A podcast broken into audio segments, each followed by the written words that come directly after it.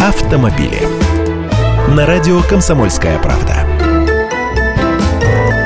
Здравствуйте. Застой наметился на рынке подержанных машин. Тревожный это звоночек. Потому что при большом вале продаж и цены держатся на высоте, а так продавцам приходится делать значительные скидки.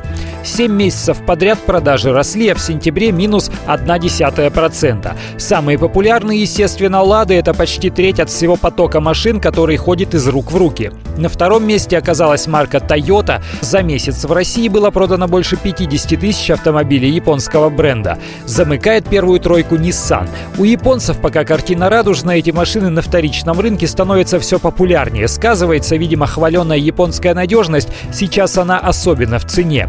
Самым популярным автомобилем в сентябре стала Lada 2114. Помните же такую? Девятка, только чуть-чуть приукрашенная. По сути, автомобиль образца 80-х. А для нас пока самое оно.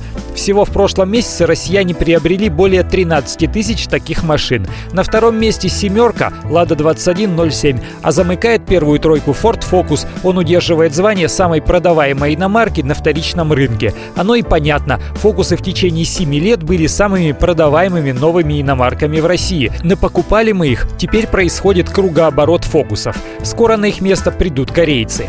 Я Андрей Гречаник, автоэксперт «Комсомольской правды». С удовольствием общаюсь с вами в программе «Дави на газ» ежедневно по будням в 8 утра по московскому времени. Автомобили.